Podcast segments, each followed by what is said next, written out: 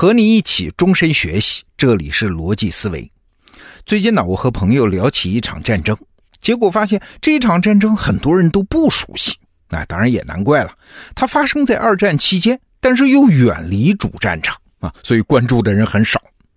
但是请注意啊，这一场战争的历史地位很重要，它不仅是亚洲历史上第一次的坦克大会战，也决定了后来整个第二次世界大战的走向。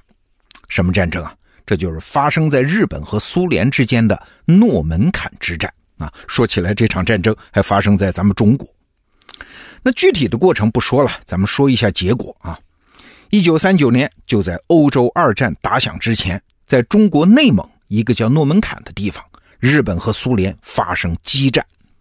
那几个月打下来呢，日本损失了一万九千人，而苏联军队呢，一共损失了。两万五千六百五十五人啊！你看，比日本要损失的多。那装备方面呢，也是苏联的损失更大。飞机是二比一，坦克和装甲车是四比一。所以呢，结果虽然是苏联胜了，哎，但是你知道这个结果也是所谓惨胜如败。那苏联为什么会有这么大的损失呢？其中有一个很重要的原因，是因为苏军指挥官朱可夫的风格。朱可夫那可是苏联的名将啊，他的风格有人总结说就是三点：第一，以硬碰硬，以强制强；第二，以多打少，数量占优；第三，不计代价，损失重大。后来在二战中，朱可夫打德国人打胜仗，基本上都是这样啊，就是用绝对优势兵力和重大的损失换来胜利。不过这里面还是有一个疑点。就是苏联为什么要在这个时候、这个地方和日本人死磕呢？要知道，诺门坎那是半荒漠地带，投入重兵和日本人死磕，它不太符合苏联的战场利益嘛。打仗，我们中国人都知道，讲究的是天时地利人和。那好，我们就从这几个角度来为苏联盘算盘算。首先看天时，一九三九年那是什么时候啊？是希特勒在欧洲磨刀的时候哎。西方的德国，而不是东方的日本，那才是苏联最危险的敌人。那所以这个时候，苏联选择在东方和日本人大打出手，这真的是很理智的吗？好，我们再来看第二点，就是地利。诺门坎这个地方，距离日军的铁道线是二百四十公里，那距离苏联这边的铁道线呢，七百五十公里。什么叫七百五十公里啊？就是从北京到郑州的距离都不到七百五十公里。啊，你想多长？所以不算铁路的话，苏军的补给线的长度是日军的三倍啊！这对现代化的战争是一个巨大的劣势。现代化战争打的就是后勤补给嘛。好，我们再来看人和。要知道，日本和苏联的前身俄国在历史上是有过一次大战的啊，那就是三十几年前，一九零四年的日俄战争。那个结果我们都知道，是俄国惨败嘛。而到了一九三九年的时候，三十多年过去了啊，日本是蒸蒸日上啊，而苏联军队刚刚经历过大清洗，整个苏军的战斗力是严重下降。咱们要是生活在一九三九年啊，要是带着这些历史知识，我们也会判断这日本人的赢面要大一些。所以你看，天时地利人和三个因素都不支持苏联和日本打一场硬碰硬的仗。那好，面对咄咄逼人的日本，苏联当时应该怎么办呢？哎，好像历史经验明摆着的，苏联应该诱敌深入啊，利用广袤的国土和寒冷的冬天，把入侵之敌叫肥的拖瘦，瘦的拖死嘛。哎，此前的拿破仑在俄国是这么败的，后来的希特勒在俄国也是这么败的。那为啥这次诺门坎之战，在不占优势的情况下，苏联偏要打这么一场不计投入的恶战呢？哎。要想讨论这个问题啊，我们需要先从苏联的视角跳出来，来看一看他的对手日本。那个时代的日本啊，是一个贪婪成性的国家，那这一点我们中国人都懂啊。别忘了，诺门坎之战发生的一九三九年，日本正在中国做什么？你看，就在前一年，一九三八年底，武汉会战打完了，汪精卫都投敌了，所以日本人的招都使完了。但中国呢，就是死扛着不投降 哈。那日本人下一步该怎么办呢？哎，这个时候在日本内部就出现了所谓的北上派和南下派的争论。那主张北上的呢是日本陆军啊，就是要北上打苏联；主张南下的呢是日本海军，就是南下打东南亚。这背后的道理很简单了：日本的国力它只能支持一个战略方向。如果北上，那海军就拿不到资源了；那如果南下，陆军就再也不是日本军队的主角了。但是这个海军和陆军吵来吵去，这个选择在东京吵架是吵不出结果的啊，得看这两个战略方向在现实中试探的结果。好了，这就可以说回到诺门坎战争了。为什么首先发难的是关东军呢？哎，就是为了试探嘛。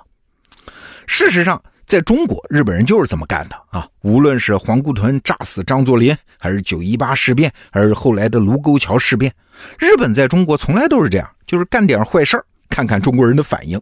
要是有便宜占，就得寸进尺。用今天的话说啊，也算是一种互联网经验吧，就是小步快跑，快速迭代啊，拱一步看一眼，有甜头再向前。这个行为方式啊，其实有点像海里的鲨鱼。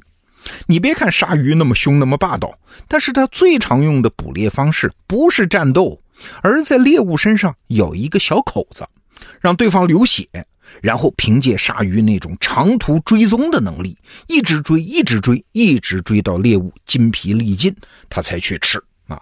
所以鲨鱼最突出的能力不是战斗力，而是嗅觉啊。据说鲨鱼可以在海水里面嗅到几公里之外的血腥味。当年的日本就是这样一头鲨鱼，而且已经用这样的鲨鱼战术把中国拖入了灾难。好了，明白了这个逻辑，你就知道斯大林当时的苏联为什么要在诺门坎这个地方，要在这个时候和日本人狠狠打一仗了。你日本不是要试探我苏联的底线吗？那好，我就大兵压境，以远远超过战争需要的兵力，迎头痛打日本关东军啊！即使要付出惨胜如败的代价，也要把苏联的硬边界清楚的画出来。这个硬边界一旦画出来，它就变成了一根长长的杠杆，直接撬动了第二次世界大战后来的格局。你看，两个方面啊，一方面，日本人这一仗被打通了。知道苏联这根骨头比较硬啊，他啃不动。那北上派就是陆军，在东京说话就没有那么硬气了，所以海军南下派就占了上风。日本的国力所指，那就变成了东南亚。这局势再演化下去，那可不就变成了一九四一年的珍珠港事变吗？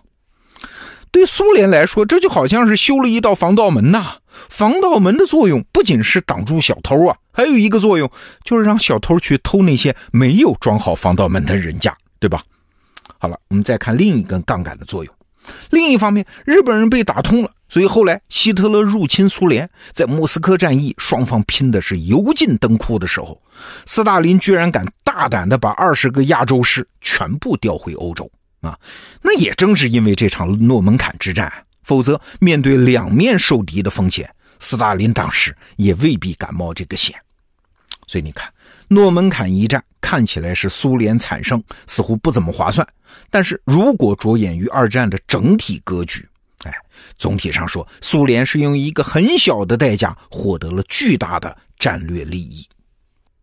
好，今天我们讲这场战争的故事啊。其实是想聊聊硬边界这回事生活中呢，我们也经常遇到那种贪婪成性的恶人啊。那怎么对付他们呢？首先我们要问的是，这个贪婪它到底是什么？贪婪是无节制的欲望，对吧？